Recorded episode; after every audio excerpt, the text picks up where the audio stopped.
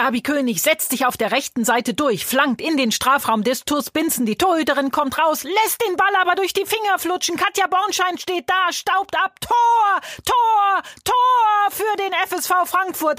eins zu null in der sechsten Spielminute. Und damit geht Katja Bornschein in die Geschichtsbücher des Frauenfußballs ein. Denn zum Auftakt der neu gegründeten Frauenfußball-Bundesliga ist sie die erste Torschützin. Der F S V Frankfurt führt gegen TuS Binsen eins zu null.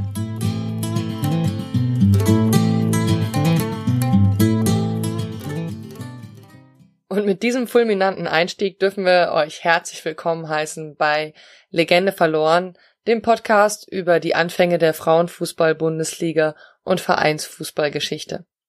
Bevor wir mit dem eigentlichen Podcast beginnen, ein riesig großes Danke an Martina Knief für das wundervolle Intro. Hierbei handelt es sich um die Neuvertonung der Spielszene, die zum ersten Bundesligator geführt hat. Warum genau diese Szene unser Intro ist? Im Prinzip ist sie an allem schuld, beziehungsweise der Sachverhalt außenrum. Nur weil Freddy Wenner auf Twitter angemerkt hat, dass das vom D F B als erstes Tor reklamierte Tor nicht stimmen kann, haben wir unsere Recherchen begonnen. Und weil wir am Ende so viel Material hatten, haben wir beschlossen, da muss ein Podcast draus werden. Wir, das waren anfangs nur Sascha Dürkopp und ich. Ich bin Franziska Blendin. Aus der Recherche haben wir einen Artikel für Zeit Online gemacht, den ihr auch in den Shownotes findet. Als Unterstützung haben wir uns dann Früff, Frauen reden über Fußball, einen wundervollen Podcast, mit ins Boot geholt. Sie stellen die Infrastruktur und supporten uns im Hintergrund. Liebe Grüße an Becky und im Vordergrund bei der Moderation liebe Grüße an Ellen. Ihr werdet sie in der nächsten Folge schon hören. Außerdem ist Shary Reeves Teil unseres Teams. Sie ist ehemalige Spielerin von Bad Neuenahr und arbeitet außerdem heute noch unter anderem als Sportagentin in ihrer Sportagentur Siegertypen, gemeinsam mit Sonja Fuß.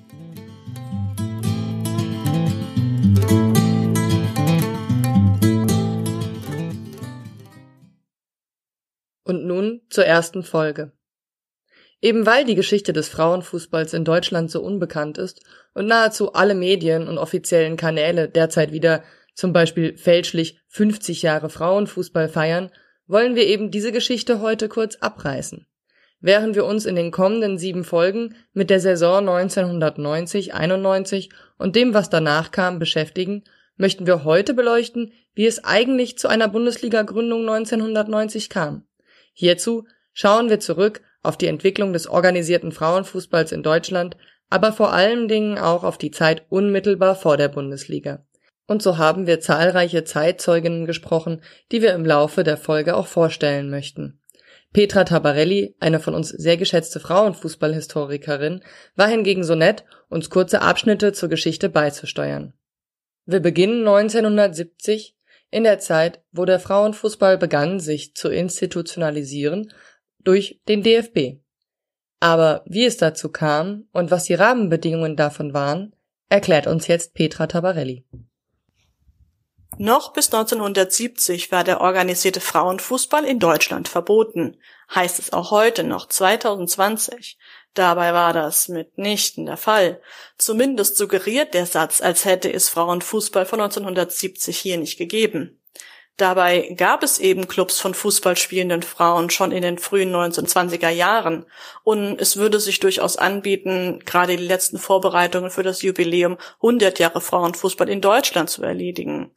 Dass der D F B fünfzig Jahre Frauenfußball feiert, ist, naja, ähm, also tatsächlich erlaubte er Frauen erst vor fünfzig Jahren wieder innerhalb des Verbandes Fußball zu spielen, nachdem er ihn eben fünfundfünfzig verboten hatte. Es waren also fünfzehn Jahre, es war nicht alle Zeit davor. Und die Aufhebung geschah nicht, weil er seine Prinzipien spontan um hundertachtzig Grad gedreht hatte, sondern weil er schlicht und ergreifend wahrscheinlich Sorge hatte, vom Kuchen nichts mehr abzubekommen, dass ihm die ganze Sache langsam entgleitet. Denn wenn der Plan des D F B fünfundfünfzig war, den Frauen genauso von der Fußballbegeisterung nach der W M vierundfünfzig mitgerissen wie jeder andere, das Fußballspiel madig machen wollte, so ist sein Plan überhaupt nicht aufgegangen, sondern er hat sich vielmehr ins Gegenteil verkehrt. Binnen der fünfzehn Jahre des Verbots formierten sich starke Clubs, Verbände, ja auch ein inoffizielles Nationalteam und schließlich in Nürnberg ein internationaler Verband als Pendant zur FIFA. Die damalige Situation glich einem Stausee, dessen Mauer langsam, aber deutlich Risse bekam und, und bereits kleine Rinnsale die Mauer entlang rannen. Einer dieser Risse in der Mauer wurde sogar offen in der größten Sportsendung im deutschen Fernsehen, im aktuellen Sportstudio, diskutiert. Dort war neunzehnhundertsiebzig, noch vor der Aufhebung des Verbots, Heinz Schweden, Trainer der Frauenmannschaft des S C null neun Bad Neuenahr, zu Gast. Neben seiner Meinung zur nahenden Aufhebung des Verbots zeigte er der deutschen Öffentlichkeit auch klar auf, dass es auch ohne D F B weitergehen wird für den deutschen Damenfußball. Der D F B hat vor, auf seinem Bundestag im Herbst den Damenfußball zu diskutieren und vielleicht, das weiß ich nicht, ob er vorhat, aufzunehmen. Nun, es wäre empfehlenswert, zumal ja jetzt gerade der Damenfußball hochaktuell geworden ist. Mhm. Und wir haben für September eine Einladung zur Europameisterschaft des Damenfußballs. Und äh, wir werden uns reichlich überlegen, ob wir nicht Vereine ansprechen, uns nun mit dem entsprechenden Damen zu unterstützen. Mhm. Natürlich ist das auch eine finanzielle Angelegenheit, die man nicht im Verein Bad Neuenahr, dem S C null sieben, alleine ja. aufbürden kann. Man merkt hier, dass die Entwicklung einfach nicht aufzuhalten war. Wir lassen Tabarelli also die Geschichte vom D F B und dem Frauenfußball weitererzählen. Und so entschied sich der D F B eilig, den Druck von der Stauseemauer zu nehmen und sie zu öffnen. Er erlaubte Frauen das Fußballspielen innerhalb des D F Bs, in Clubs, die D F B-Mitglied sind, auf Fußballplätzen, die D F B-Mitgliedern gehörten und geleitet von D F B-SchiedsrichterInnen. Denn das war, was es zuvor ähm, verboten war. Es war nicht das Fußballspiel generell für die Damen verboten, also es war das Fußball- Fußballspiel innerhalb des D F Bs verboten. Es war der Spirituosenhersteller Martini Rossi, der Namen auf der Wermutherstelle, der den D F B und auch andere Verbände zum Kurswechsel brachte, denn die Firma führte im Sommer neunzehnhundertsiebzig eine eigene W M durch, nur mit weiblichen Teams. Die Frauen erhielten auch dafür was und durchaus also bis zu sechsundvierzigtausend Mark, das war damals weiß Gott nicht wenig. Über diese inoffizielle Weltmeisterschaft von Martini Rossi hat damals sogar das aktuelle Sportstudio des Z D F berichtet. Direkt nach dem Turnier lud Gastgeber Harry Valerien die Torschützin beider Tore des deutschen Vertreters Bad Neuenahr, die erst fünfzehnjährige Martina Arzdorf, ein. Damals schien es für den Moderator noch verwunderlich, dass eine Frau überhaupt anfing, Fußball zu spielen. Für Arzdorf hingegen war es schon damals trotz Verbot das Normalste der Welt. Wie sind Sie zum Damenfußball gekommen persönlich? Wer hat Sie dazu aufgefordert, animiert? Wer war das? Ja, ich sporte schon, ich habe schon immer Fußball gespielt. Immer? Ja, und als ich das gelesen und gehört habe, dass man ein Damenfußballverein ist, bin ich natürlich dann gleich dazugegangen. Ja. Es wäre nicht entschuldbar, warnte der UEFA-Generalsekretär Hans Bangerter, der damalige UEFA-Generalsekretär. Es, es wäre nicht entschuldbar, wenn der Frauenfußball-Managern in die Hände getrieben wird und zum Zirkus ausarten würde. Der Spiegel berichtete am zwanzigsten August siebzig darüber und schrieb, ich zitiere: Auch der Deutsche Fußballbund will jetzt die unorganisierten Gespielinnen zu ordentlichen Mitgliedern ernennen. Schon der Vernunft wegen kommen wir nicht daran vorbei, urteilte Vizepräsident Hermann Neuberger. Am Sonnabend in Travemünde beim D F B-Bundestag soll die Vernunftehe geschlossen werden. Eine Vernunftehe. Hm, okay. Was wäre passiert, wenn der D F B das Verbot nicht aufgehoben hätte? Wir haben dieses Gedankenspiel, was Tabarelli hier aufgeworfen hat, direkt an den D F B herangetragen, um aufzugreifen, wie der Verband solche möglicherweise existierenden Parallelstrukturen bewertet. Glaubt D F B-Vizepräsident Rainer Koch, dass der Frauenfußball auch ohne D F B erfolgreich hätte werden können? Also ich glaube, es kommt entscheidend auf den Blickwinkel an. Was ist... Ähm Was ist vorrangig wichtig, also die Prioritätensetzung? Und ähm, wenn der Blickwinkel ein wirtschaftlicher ist, wie kann ich mehr ähm, wirtschaftliche Unterstützung generieren, um den Frauenfußball voranzubringen? Dann glaube ich, ist der Ansatz völlig richtig, äh, wenn Frauenfußball sich nicht eigenständig äh, abgekoppelt äh, organisiert, sondern wenn Frauenfußball ähm, auch von sich aus versucht, eben zu einem wichtigen Teil des Gesamtfußballs zu werden und dann auch in einer Gesamtorganisation mit unter ähm, Unterstützung zu finden. Es ist ähm, wirtschaftlich gesehen, gl- glaube ich, eben keine Diskriminierung, wenn man äh, sagt, dass es ein großer Unterschied ist, ob eben ein oder zweitausend Zuschauer zu einem äh, Bundesligaspiel im Schnitt kommen oder ob die Stadien mit äh, mit einem Vielfachen davon ausgefüllt sind und auch die Einschaltquoten im Fernsehen, äh, wenn man von ganz großen Spielen der Nationalmannschaft absieht, sind halt auch deutlich Äh, unterschiedlich und damit ist auch die Vermarktungsmöglichkeit deutlich unterschiedlich und ähm, deswegen glaube ich auch, dass es auf längere Zeit ähm, im Interesse des Frauenfußballs ist, wenn er sich als Teil des Gesamtfußballs mit betrachtet und ähm, wenn dann eben dafür gekämpft wird und äh, ich bin da sofort auch mit von der Partie in diesem Kampf, wenn dafür gekämpft wird, dass äh, zur Solidarität im Fußball von denen, die die großen Einnahmen generieren, Ähm, eben ein Zweifaches gehört, nämlich zum einen die die Unterstützung der Fußballbasis des Amateurfußballs äh, und zum anderen aber auch die Unterstützung äh, des Frauenfußballs. So zumindest das Ideal und die Vorstellung des D F B. Unterstützung in dieser Position, zumindest was die aktuelle Situation betrifft, bekommt Rainer Koch von Martina Knief. Martina Knief ist nicht nur die wundervolle Einsprecherin unseres Intros, nein, sie ist auch Sportjournalistin seit der ersten Stunde der Bundesliga und beim H R hört man sie regelmäßig bei den Männer-Bundesliga-Konferenzen im Radio. Vielleicht musste der Verband am Anfang überzeugt werden davon, dass man auch die Frauen äh, entsprechend fördert, aber wie der D F B die Frauen gefördert hat in den vergangenen zwanzig Jahren, äh, das ist gut, sonst wären die nie so oft Weltmeister, Europameister oder auch einmal Olympiasieger geworden. Es hat ein bisschen gedauert. Aber was der D F B jetzt macht für die Frauen, das ist ja vergleichbar mit den Männern, was die Aufstellung der Nationalmannschaften, der Trainerinnen, äh, wie sagt man immer so schön, des Teams, um das Team betrifft, das ist ja fast deckungsgleich. Ja, das gibt es bei anderen Nationalverbänden nicht immer. So positive Stimmen über den D F B sind heute ja nicht immer oft hörbar. Auch wir haben da im Laufe unserer Recherchen oft ein anderes Bild so entwickelt, aber dazu mehr in den Folgen, die da noch kommen. Nun war neunzehnhundertneunundachtzig der Frauenfußball schon seit neunzehn Jahren beim D F B eingegliedert. Immer wieder gab es die Debatte und die Forderung nach einer Bundesliga. Ein ganz entscheidender Faktor war wohl der E M-Sieg neunzehnhundertneunundachtzig. Wie kam es dazu? Ein weibliches D F B-Nationalteam gab es ab neunzehnhundertzweiundachtzig. Dabei war Deutschland bereits bei der inoffiziellen W M einundachtzig in Taiwan vertreten. Allerdings da mit keinem Auswahlteam, sondern mit dem amtierenden Serienmeister S S G null neun Bergisch Gladbach. Und das Team trat die Reise ohne Unterstützung an. Die Flüge zahlte der Verein, die Spielerinnen nahmen ihren Jahresurlaub für das Turnier. Und das wirklich Überraschende, die S S G null neun wurde Weltmeister. Es dauerte danach noch ein paar Monate, aber im November zweiundachtzig hatte, hatte das dem D F B-Team sein erstes Spiel. Und es schrieb sechseinhalb Jahre später wieder Geschichte. Nämlich am zweiten Juli neunundachtzig holte das Nationalteam bei der E M im eigenen Land völlig überraschend den Titel, besiegte Norwegen einen Titelaspiranten gnadenlos mit vier zu eins. Damals hatte keiner mit uns gerechnet, sagte damals Silvia Neid, die damalige Spielführerin des Nationalteams, Spielerin vom amtierenden Meister T S V Siegen und spätere Bundestrainerin. Als Dank erhielten alle das schon so oft genannte Kaffeeservice, weiß mit zarten und roten Blüten als Dekor.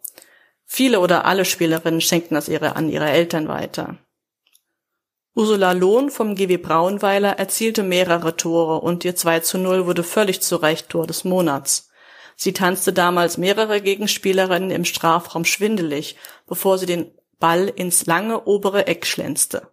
Auch Martina Voss-Tecklenburg gehörte damals zum Team.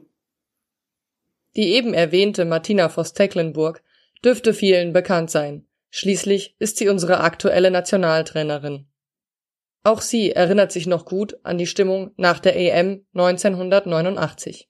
Wir waren wirklich in einer Phase, ähm, bedingt durch diesen E M-Titel, der uns dann ähm, im Jahr eben neunundachtzig, neunzig, neunzig, einundneunzig, ähm, dann sind wir ja wiederum Europameister geworden. Es kam dann die erste Weltmeisterschaft. Wir waren so in einer extremen Euphorie. Wir waren in einem Wachstum, den wir uns so hätten nicht äh, erträumen lassen, drei, vier Jahre vorher. Also es hat wirklich was ausgelöst. Wir haben ähm, Briefe bekommen mit Autogrammwünschen, aber nicht einen pro Tag, sondern fünfzehn bis zwanzig pro Tag. Wir haben äh, Telefax bekommen. Wir hatten Fans, die vor unseren Haustüren standen und, und tatsächlich Autogramme wollten. Das alles kannten wir nicht. Wir hatten plötzlich Leute, die zu den Spielen gekommen sind, die uns begleitet haben. Journalisten, die uns gefragt haben, was wir, wer, wer wir sind. Einladungen zu Fernsehformaten. Marion Isbell und ich waren bei Günther Jauch, ich war bei Dalli Dalli, ich war bei Montagsmaler ähm, und bei vielen anderen auch sportfachspezifischen äh, Sendungen. Also da, da war eine Zeit, äh, ich sag mal so bis ja, bis Ende der neunziger Jahre, ähm, für mich zumindest, oder eigentlich sogar bis zweitausend, bis, bis zum Ende meiner Nationalmannschaftskarriere, wo es permanent nur bergauf ging. Und von daher habe ich das auch so empfunden. Natürlich gab es kleinere Dinge, wo wir uns auch geärgert haben, wo wir, wo wir damals schon vielleicht davon geträumt hatten, Halbprofi zu werden und nicht mehr hundert Prozent arbeiten gehen zu müssen, damit wir eben unseren Lebensunterhalt bestreiten können. Aber ähm, nichtsdestotrotz hat dieses positive, ähm, ich sag mal, neunzig zu zehn ähm, einfach überwogen in der ganzen Zeit. Gleichzeitig war der Frauenfußball aber noch lange nicht in der Mitte der Gesellschaft angekommen und nicht alle haben den Titelgewinn neunzehnhundertneunundachtzig verfolgt. Dazu Jürgen Jansen.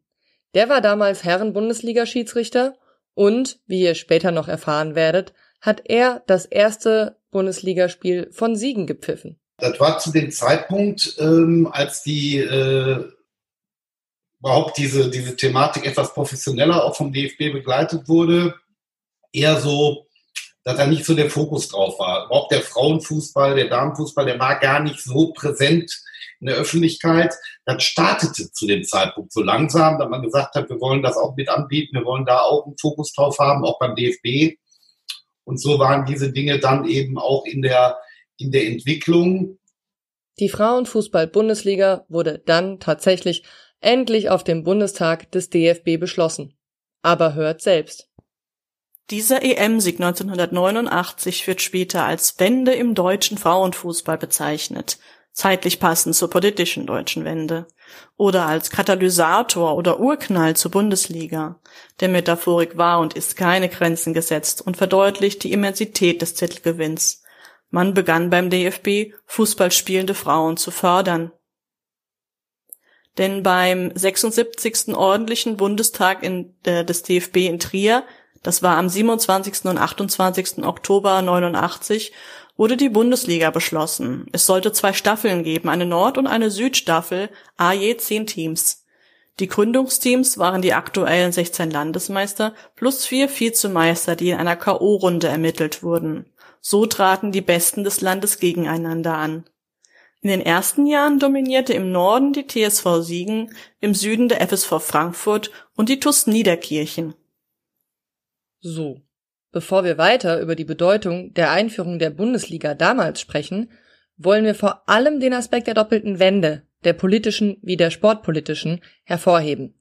Denn auch im Osten des sich langsam vereinigenden Deutschlands wurde schon lange Fußball gespielt. Zur Geschichte des D D R-Fußballs erneut Petra Tabarelli.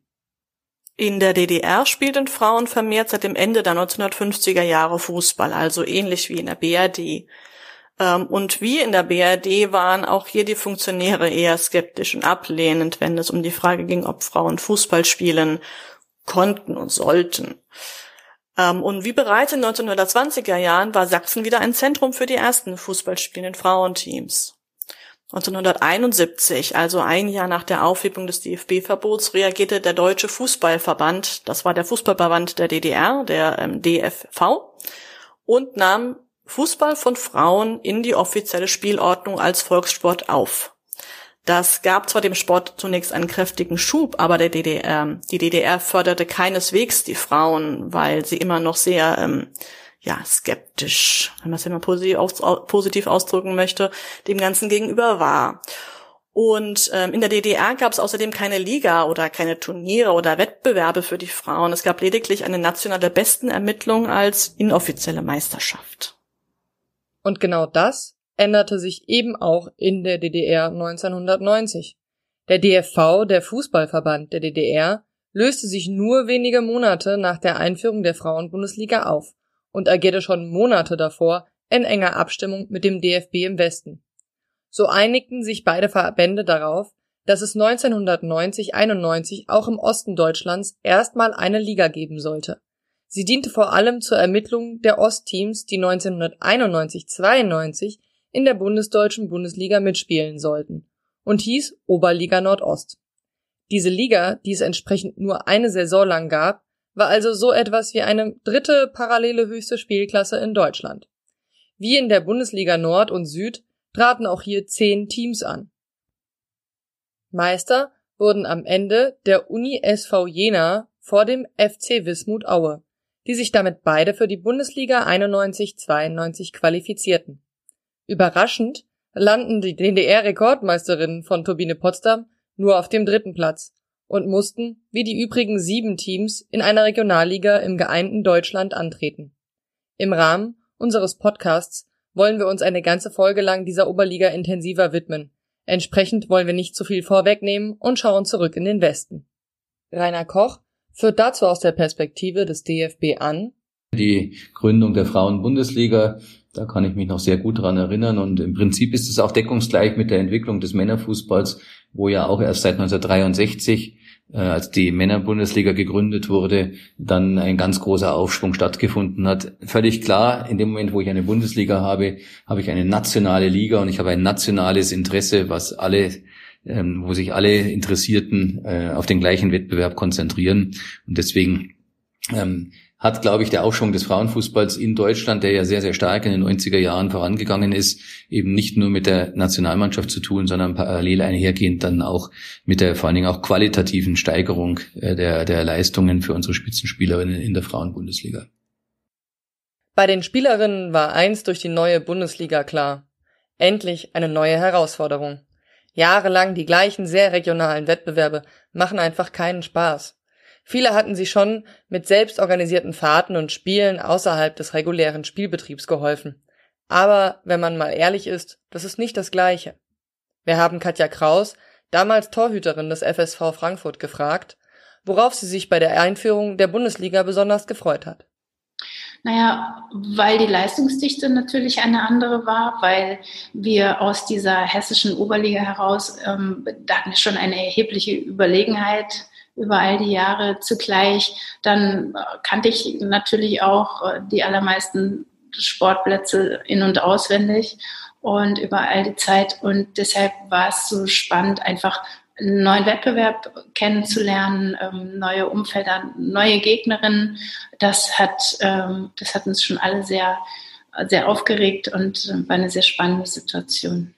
Auch Martina Voss-Tecklenburg erinnert sich noch gut an die Vorfreude auf den neuen Wettbewerb. Ja, tatsächlich ähm, eben, das stimmt schon, auf, auf, auf Teams, äh, die man so nicht so oft gespielt hat. Natürlich auch, äh, dass wir davon ausgegangen sind, jetzt kommen noch bessere Mannschaften auf uns zu. Wir werden noch mehr gefordert, wir müssen uns noch mehr beweisen.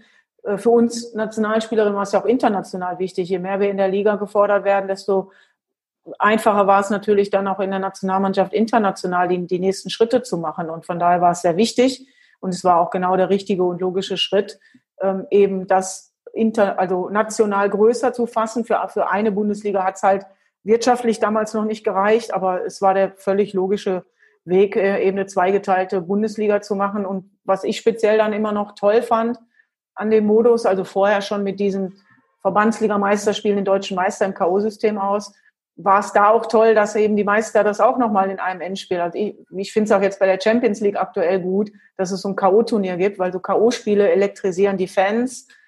Sie, sie motivieren dich nochmal, sie geben dem Gegner eine große Möglichkeit, du musst es in einem oder zwei Spielen halt beweisen. Und ähm, am Ende war es sogar so, die Liga, wenn du Meister wirst in Nord und wirst Meister im Süd, dann weißt du, es kann trotzdem nur einer deutscher Meister werden, dann zählt vielleicht so eine Saison dann doch nicht ganz so viel. Von daher war es eine Riesenmotivation, ähm, dort uns eben sportlich auch immer wieder zu beweisen. Hier klingt es so, als wäre die Zweigleisigkeit für Martina Voss-Tecklenburg damals sehr charmant gewesen. Das war und ist umstritten, gerade aus der Perspektive, dass es schon wieder eine weitere Zwischenstufe war und man nicht einfach gesagt hat, ja, wir machen jetzt eine Bundesliga und zwar konsequent. Martina Voss-Tecklenburg fand also die Zweigleisigkeit aber richtig. Ihre Argumente dazu erläutert sie selbst. Ja, wir hatten gar keine Alternative. Also wir, wir es war, wie gesagt, der nächste logische Schritt und äh, den haben wir ja dann auch nach ein paar Jahren wieder ja, verändert, indem dann die eingleisige Bundesliga kam und von daher war das damals der richtige Zeitpunkt für die Vereine, die wir sind ja, wir haben ja alles mit dem Bus gemacht. Wir sind ja teilweise wirklich durch die Gegend gefahren. Und wenn man das hätte über ganz Deutschland damals schon getan, dann hätten wir das tatsächlich mit unserem beruflichen Engagement und, und dort, wo wir zum Teil gearbeitet haben, gar nicht schaffen können. Und deshalb war es richtig, erstmal eine zweigeteilte Bundesliga zu machen. Weniger aus der Sicht der Lebensrealität der Spielerinnen, sondern eher aus wirtschaftlichen Gesichtspunkten bewertet auch der D F B heute noch die Zweigleisigkeit als positiv.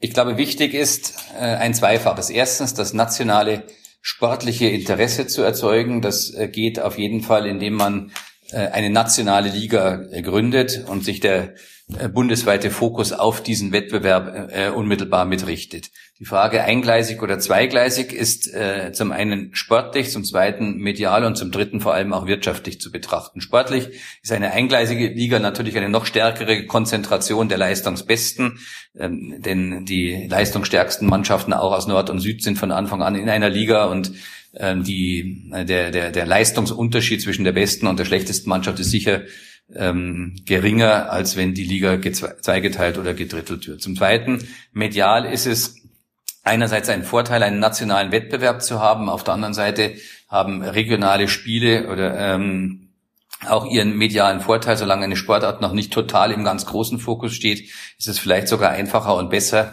äh, Vorrunden äh, etwas regionaler ablaufen zu lassen, weil sie dadurch doch etwas besser auch kommunikativ ähm, mit in äh, mit mit Aufmerksamkeit erzeugen können. Aber drittens, und das ist schlussendlich immer auch ein ganz entscheidender Faktor, bei der Gründung neuer Ligen. Sie müssen wirtschaftlich äh, auch betreibbar sein. Man muss den Vereinen äh, die Möglichkeit geben, dass sie äh, die Aufgaben äh, nicht nur administrativ, organisatorisch, sondern eben auch wirtschaftlich mit äh, schultern können. Und deswegen war das sicher vernünftig, äh, am Anfang eine zweigleisige eine Frauenbundesliga mit einzuführen, zumal ja auch äh, damals bei den Gründerjahren noch weit weniger junge Frauen vom Spielen in der Bundesliga leben konnten, als das heute mit ähm, der Fall ist, wo ja doch eine größere Anzahl an Spielerinnen äh, entweder ihr Studium finanziert bekommt, äh, vollständig, oder aber auch äh, gar nicht mehr äh, in die Arbeit gehen muss bei den großen Clubs, die unter Profibedingungen äh, mitarbeiten. Ähm, damals waren ja sehr viele Spielerinnen auch noch auf Amateurlevel in der Frauenbundesliga im Einsatz und das geht bei einer nationalen Liga fast nicht. Die Frage, ob die Spielerinnen damals Profi waren oder nicht, ist in der Tat eine interessante. Finanziell waren eigentlich alle offiziell Amateurinnen, es haben ja auch alle nebenbei gearbeitet. Aber wenn man das Engagement und den Aufwand betrachtet, ist Amateurinnen nicht unbedingt der Begriff, mit dem man sich selbst so identifiziert.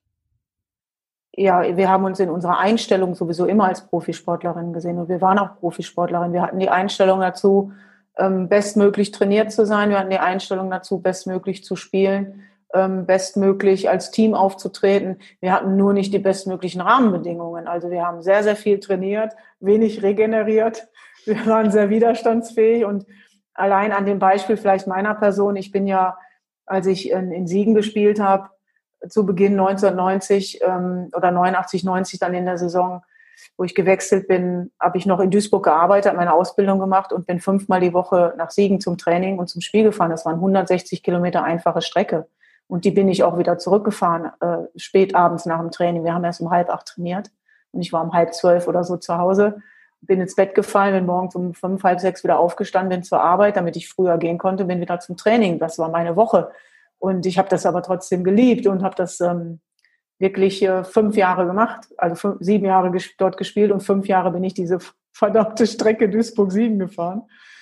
Und von daher ähm, war das natürlich auch eine Bestätigung äh, dessen, dass wir jetzt Bundesliga spielen dürfen und ähm, ich mich aber sowieso natürlich meinem Sport gegenüber als völlig leistungsorientiert und Profi gesehen habe. Ich war ja auch schon Nationalspielerin, von daher war es für mich einfach nur, nur logisch, dass, dass das das Nächste ist, wo wir jetzt angreifen. Auch Katja Kraus erinnert sich noch gut an ihre damaligen Vorbereitungen. Ich war so ein Vorbereitungsnerd tatsächlich. Also ich habe immer versucht, schon in der Vorbereitung des Spiels und nicht nur unmittelbar vor dem Spiel, sondern eigentlich Tage vorher und auch am Abend, Tag und Abend vorher, alles auf das Spiel hin zu fokussieren. Das war sicherlich sehr anstrengend für die Menschen in meiner unmittelbaren Umgebung und dann auch für meine Mitspielerinnen, weil für mich war es wirklich grauenhaft, wenn wir mit dem Bus irgendwie nicht, nicht ausreichend früh beim gegnerischen Stadion waren, weil ich brauchte immer sehr lange tatsächlich für mein Aufwärmprogramm. Ich wollte versucht, alle möglichen Spielsituationen einmal zu antizipieren, durchzuspielen, sowohl in meinem Kopf als auch tatsächlich in der Praxis. Ich hatte da ähm, ein echtes Faible für ausgiebige Vorbereitung und so habe ich mich aber tatsächlich auf jedes Spiel vorbereitet. Die Spielerinnen waren also offiziell keine Profis, aber trainierten die welche, wenn Job, Studium, Ausbildung das zuließen. Mit der Begründung, dass man die Frauen ja aber eigentlich schonen müsste, gab es aber tatsächlich damals auch noch andere Regeln, unter denen gespielt wurden.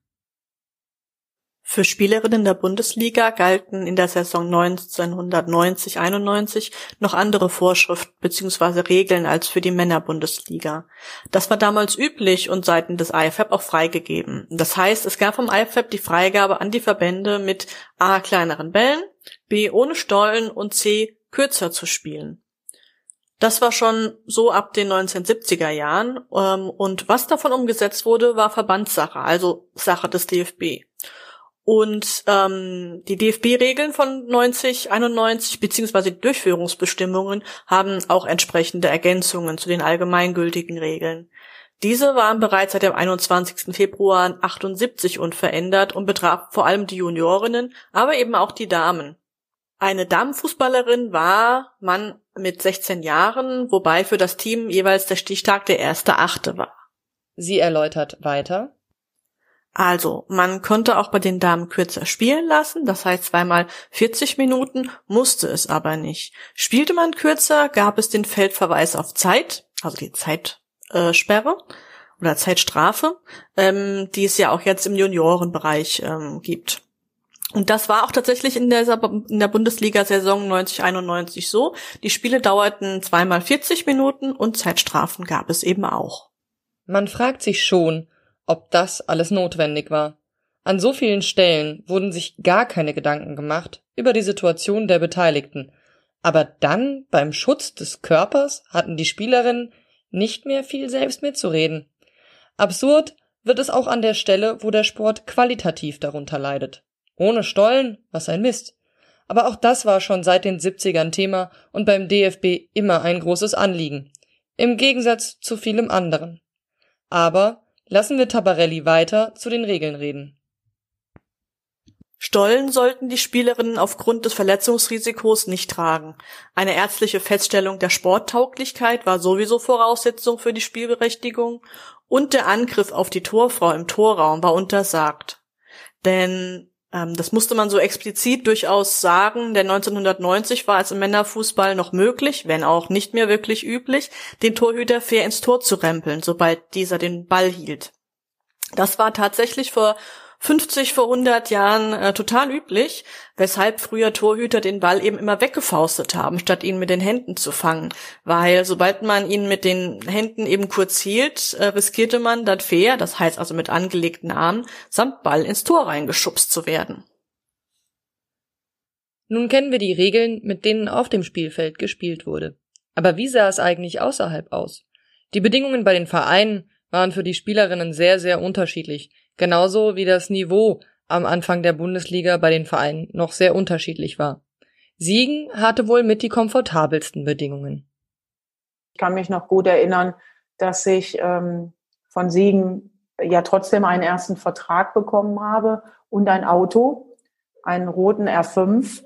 Und dieser rote R fünf, ähm, in dem habe ich dann ein Nummernschild reingemacht. Ich hatte ja einen Spitznamen Fossi und da stand dann hinten im roten R fünf stand dann Fossi sieben. Und mit diesem roten bin ich dann immer ähm, von Duisburg nach Siegen gedüst und äh, musste ja auch immer sehen, dass ich pünktlich zum Training äh, komme. Und äh, teilweise haben wir dann auch Fahrgemeinschaften gemacht, gerade mit der Heike Ziganowski, die ich jetzt eben auch noch in den Bildern teilweise wiedergefunden habe und auch in den kleinen Videos, die ich jetzt auch noch mal mir angeschaut habe.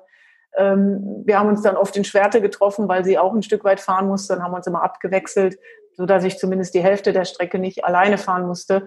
Im Sommer war das alles kein Problem. Im Winter, wenn da Eis und Nebel und Schnee war, dann war es auch relativ schwierig.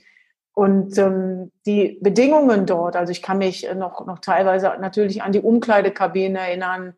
Ähm, wir haben äh, auf dem Rasen trainieren können, was ich vorher beim K B C Duisburg überhaupt nicht hatte. Wir haben immer auf dem Aschenplatz trainiert. Also das war für mich natürlich nochmal ein Schritt, wo ich gedacht habe, ja, es ist jetzt, ne, jetzt kannst du immer auf dem Rasen, außer im Winter, wenn es dann tatsächlich auch nicht mehr ging. Ähm, und das war so, ja, das war schon noch eine Anerkennung dessen, dass sich da was bewegt hat, keine Frage. Und äh, ja, und die Rahmenbedingungen, dass da ähm, unheimlich viel Sub- Support war von, von äh, Seiten, von Sponsoren, von, von äh, professioneller, ähm, ja, ich sage immer sogar schon kleiner Marketingstrategie. Also da muss ich sagen, da war der T S V Siegen sicherlich mit so der erste Verein, der es geschafft hat, Spielerinnen auch aus dem europäischen Ausland an sich zu binden, Strukturen zu schaffen, die es ermöglicht haben, dass man Beruf und Fußball miteinander in Einklang bringt. Bei mir speziell war es wirklich so, dass ich eben das Auto bekommen habe und einen kleinen Vertrag. Also das war, half mir natürlich auch schon ein bisschen und hat mich auch ein Stück weit stolz gemacht, dass ich so mein, erst, mein erstes Geld mit Fußball auch verdienen durfte und konnte. Bei vielen anderen war es, wie gesagt, die Unterstützung in der Region, Leute anzusprechen, Firmen zu finden, Arbeitgeber zu finden, die gesagt haben, ja, du kannst, wenn wir auch mal dann vielleicht früher fahren, losfahren mussten oder wenn mal jetzt Nationalmannschaft war, dann bekommst du eben unbezahlten Urlaub, dann kannst du eben auch weg, also dass man einen verständnisvollen Arbeitgeber hat oder dass man sowieso erstmal in der Region einen Arbeitgeber gefunden hat. Das war schon, glaube ich, eine große Unterstützung und dass wir auch Einladungen bekommen haben von, von Sponsoren, die uns wiederum Kontakte ermöglicht haben, die sie irgendwann dann auch nachher ausbezahlt haben. Und ich glaube, mhm. das war der Mehrwert damals, dass man es wirklich geschafft hat, eben von vom weiter her eben auch Spielerinnen zu holen. Weil wenn man Spielerinnen aus dem Ausland holt, dann muss man denen auch eine Arbeitsgenehmigung beschaffen. Mhm. Man muss einen Arbeitgeber haben, der sie anstellt. Ähm, im Amateur, weil wir waren ja reine Amateure. Es gab ja noch nicht so diese äh, ganz großen und schwierigen Bestimmungen, sondern ähm, es war äh, es war von den handelnden Personen halt abhängig. Und da, finde ich, hat man sich in Siegen zu dem Zeitpunkt sehr, sehr viel Mühe gegeben. Die T S V Siegen war damals definitiv eine Ausnahmeerscheinung. Aber immerhin, es gab schon Ausnahmeerscheinungen. Das erste Spiel von Siegen war gegen VfB Rheine. Jürgen Jansen, der, wie wir das vorhin erwähnt haben, dieses Spiel gepfiffen hat, erinnert sich. Aber von der Spielweise der Damen, der Frauen eher... Ähm wenig Spritzigkeit da drin und Zweikämpfe eben auch sehr, ja, nicht so rustikal. Der Ball, der lief dann von rechts nach links und wenig, wenig Sprints. Das war alles sehr, äh, ja, schematisch, sage ich jetzt mal so. Also ich vergleiche jetzt einfach zu heute, weil heute finden da wirklich äh, tolle Spiele statt und es war dann für mich auch eine sehr große Umstellung, weil ich kenne das ja so, dann, wenn du in der Bundesliga fahrst, zur zweiten Bundesliga fahrst, dass du da schon auch gewisse ähm, Schnelligkeit im Spiel hast, das kann ich mich sehr gut erinnern, dass er gar nicht vorhanden war. Auch mehr so Zufallsthemen. Also man kann das so ein bisschen vergleichen, ohne despektierlich zu sein. Also ich schätze das alles sehr, bin auch großer Freund, aber ähm, wie so eine E-Jugend, ne? Alle laufen Richtung Ball. Da war noch nicht so Organisation auf dem Platz. Also ähm, sicherlich auch eine gewisse Nervosität bei den Spielerinnen. So unbedarft wie Jürgen Jansen sind wohl viele in die Bundesliga gegangen.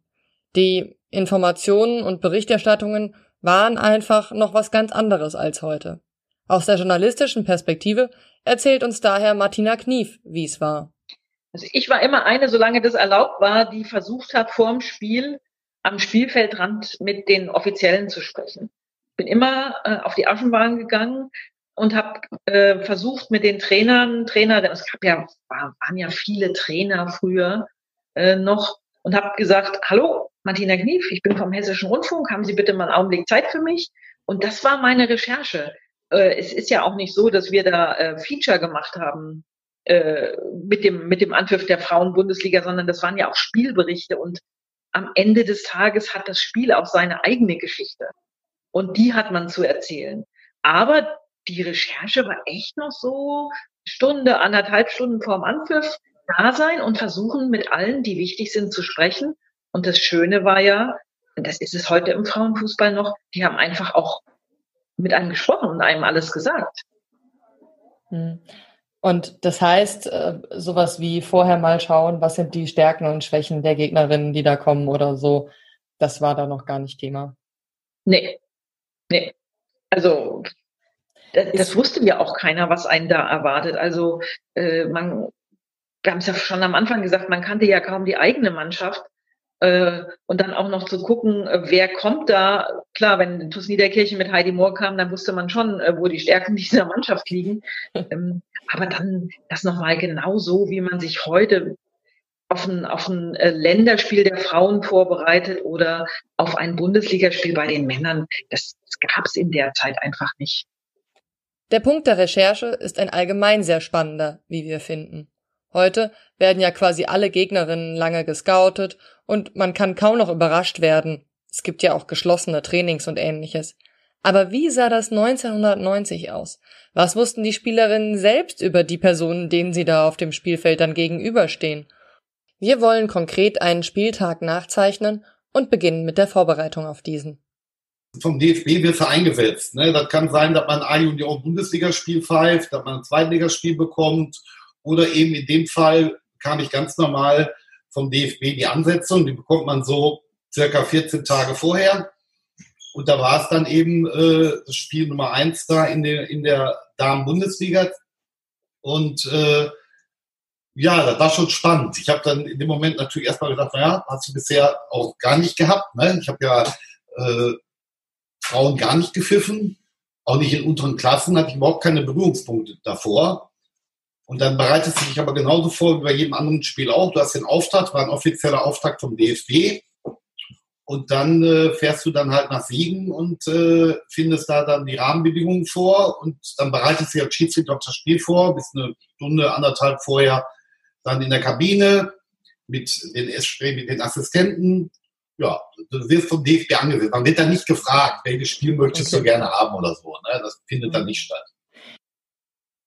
Oh, ich glaube, wir haben uns fast gar nicht auf unsere Gegnerin vorbereitet, weil wir hat, es gab ja damals noch keine Bilder, noch keine Videoanalysen in dem Sinne, dass man was vom Gegner hatte. Ähm, für, ich weiß, dass es zwei, drei Jahre später dann natürlich auch ähm, Gerd Neuser geschafft hat, äh, jemanden zu dem nächsten Gegner mal hinzuschicken. Der hat den dann beobachtet, aber das galt dann eher nur für die, die unsere Konkurrenten waren. Und wir, da, da gab es halt, muss man ehrlicherweise sagen, in den ersten Jahren nicht so viel, weil wir doch sehr, sehr dominant und sehr überlegen waren. Aber ähm, wir haben uns eigentlich immer mehr auf uns fokussiert und uns wurde eben mehr oder weniger gesagt, wie wir spielen wollen, was wir zu tun und zu lassen haben. Und ähm, da ging es mehr darum, äh, mit der Taktiktafel zu arbeiten äh, und vielleicht auch mal den einen oder anderen Anschiss zu bekommen vom Trainer, als dass wir uns jetzt großartig mit dem Gegner beschäftigt hätten. Als es dann wirklich losging, war es für alle Akteurinnen das erste Mal. Jürgen Jansen pfiff zum ersten Mal ein Frauen-Bundesligaspiel, Katja Kraus spielte das erste Mal in einer Liga außerhalb des eigenen Verbandes. Wie fühlt sich sowas an? Ja, großer Platz, sehr großer Platz in Siegen, Tribüne. Ähm, ich erinnere mich, dass es damals schon sehr gut besucht war. Also ich sag jetzt mal, da waren bestimmt so eintausendfünfhundert, zweitausend Zuschauer bei dem Spiel. Aus meiner Erinnerung. Ich meine, das wäre auf jeden Fall, dann war auch Fernsehen da, das weiß ich noch, das wurde dann auch irgendwo übertragen, so ein bisschen Ausschnitte wurden übertragen äh, von diesem Spiel. Ja, man merkte so richtig, dass es so ein Start war. Und äh, die beiden Mannschaften, äh, so von der fußballerischen Klasse her, würde ich mal sagen, hat das mit dem Frauenfußball, den wir heute von der Dynamik her und von dem gesamten Thema kennen, und auch schätzen, ähm, wenig zu tun, muss man sagen. Also da ist jedes A-Jugendspiel, sagen wir mal, dynamischer als jetzt zum Beispiel äh, zu der Zeit zumindest ein Damenfußballspiel, ein Frauenfußballspiel. Das war schon äh, von der Bewegung her, von den Abläufen im Spiel, alles sehr bedächtig, sehr langsam, viele Unterbrechungen, weil die Spielerinnen halt nach einer nach dem Zweikampf dann am Boden liegen blieben, sich die Knöchel hielten, teilweise sind auch Tränen geflossen. Also so eine gewisse Wettkampfhärte war da noch nicht, würde ich mal so sagen. Ich bin ja ehrlich zu Ihnen, die große Herausforderung war die Spielleitung nicht. Das war einfach alles sehr harmonisch miteinander und ich stand dann da halt auch auf dem Platz, habe dann auch ab und zu mal gepfiffen, weil Fouls kamen auch kaum vor. Das war eher so, man ist zusammengestoßen, aber ohne den Willen zu haben, den Gegenspieler irgendwo unfair zu stoppen. Sehr fair. Normalerweise hätte man keinen Schiedsrichter gebraucht. Die wären untereinander klargekommen. Also zumindest im ersten Spiel. Da, da wirklich Pionierarbeit, sage ich jetzt mal so.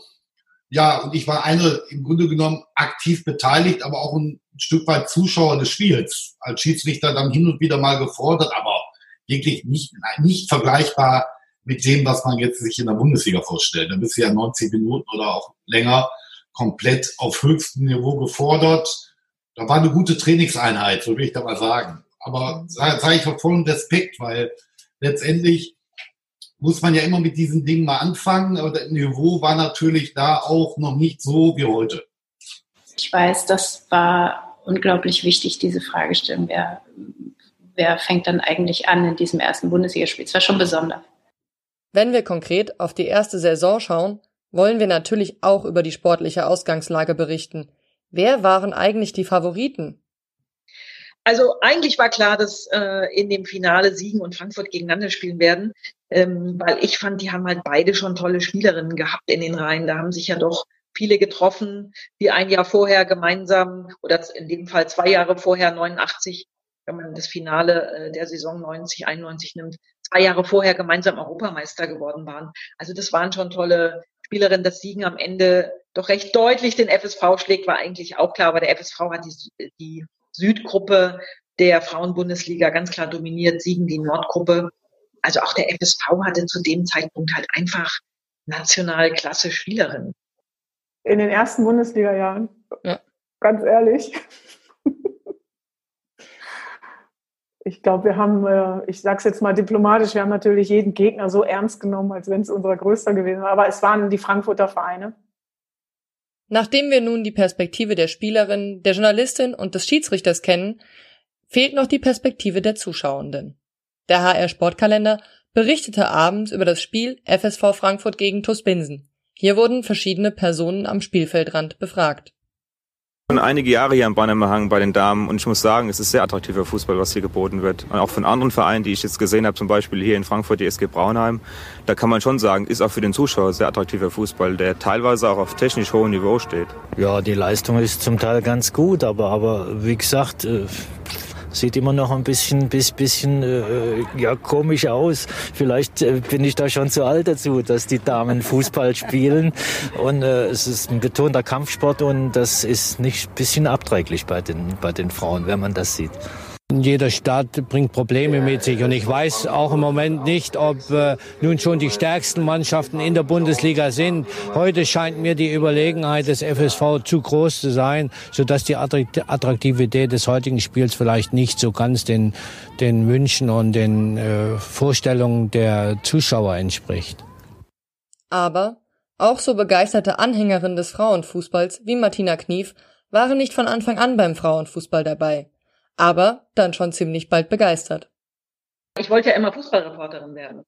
Also ich wollte ja auch Fußball spielen, aber ähm, das war äh, zu meiner Zeit, als ich Kind war, noch nicht gebräuchlich. Das, äh, also es war ja fast noch verboten, äh, der Frauenfußball. Und es fing dann erst so an und da habe ich irgendwie so die Kurve nicht gekriegt und bin zum Handball gegangen. Habe aber jeden Tag auf der, ich sage mal auf der Straße, das stimmt überhaupt nicht, es war eine Wiese, Äh, gegenüber, äh, wo wir gewohnt haben, war die Kirche und die hatte eine wunderschöne Wiese und dann haben wir den ganzen Tag Fußball gespielt. Und ich durfte immer mitspielen, weil ich hatte erstens einen schönen Lederball und zweitens bin ich freiwillig ins Tor gegangen. Und ähm, so bin ich mit dem Fußball groß geworden und als ich die, in die Sportredaktion kam, da wollte ich immer Fußballreporterin werden. Weil ich hörte ja jeden Samstag ab sechzehn Uhr fünfundfünfzig die Konferenz im Radio. Und das war das, was mich elektrisiert hat. Naja, und wenig später, nachdem ich da angefangen habe, äh, begann die Frauenbundesliga. Und dann hat man vielleicht gedacht, oh, wenn die Martina Fußballreporterin werden will, dann kann sie doch auch mal zum Frauenfußball gehen. Und so bin ich quasi mit dem Beginn der Frauenbundesliga, mit dem Frauenfußball groß geworden. Vielen von uns geht oder ging es genauso. Selbst wenn wir selbst gespielt haben. Der Frauenfußball hat weniger Medienpräsenz, weniger Förderung in den Strukturen und immer wieder mit Problemen zu kämpfen wie Finanzierung oder Support. Von den teilweise mehr als unqualifizierten Fußballkommentatoren, wie letztens bei der Champions League zwischen Lyon und Wolfsburg, wo man nichts Besseres zu tun hatte, als die Spielerinnen permanent über ihre männliche Verwandtschaft zu definieren, braucht man eigentlich fast gar nicht anzufangen. Das sind große Baustellen und die werden nicht beseitigt, wenn nicht die Geschichte besser aufgearbeitet wird. Die Akteurinnen müssen mehr zu Wort kommen und vor allen Dingen die Entscheidungen sollten nicht ohne die Beteiligung der engagierten Personen getroffen werden. Wir wollen ein Teil davon sein und die Pionierinnen dieser Sportart zu Wort kommen lassen. Ihr dürft also gespannt sein auf die kommenden Folgen. Wir freuen uns sehr auf euer Feedback, auf eure Ideen, den Input und auch eure Kritik und hoffen, ihr seid auch bei der nächsten Folge dabei. Bei der nächsten Folge werden Katja Bornschein und Freddy Wenner zu Gast sein und wir werden über das erste Tor der Bundesliga reden, aber auch über die Situation bei den Vereinen. Denn beim F S V Frankfurt und beim TuS Binsen hätten die Anfangsbedingungen nicht unterschiedlicher sein können. Also, bis zum nächsten Mal. Meine Damen und Herren, Sie müssen sich jetzt also an die Damenfußball-Bundesliga gewöhnen.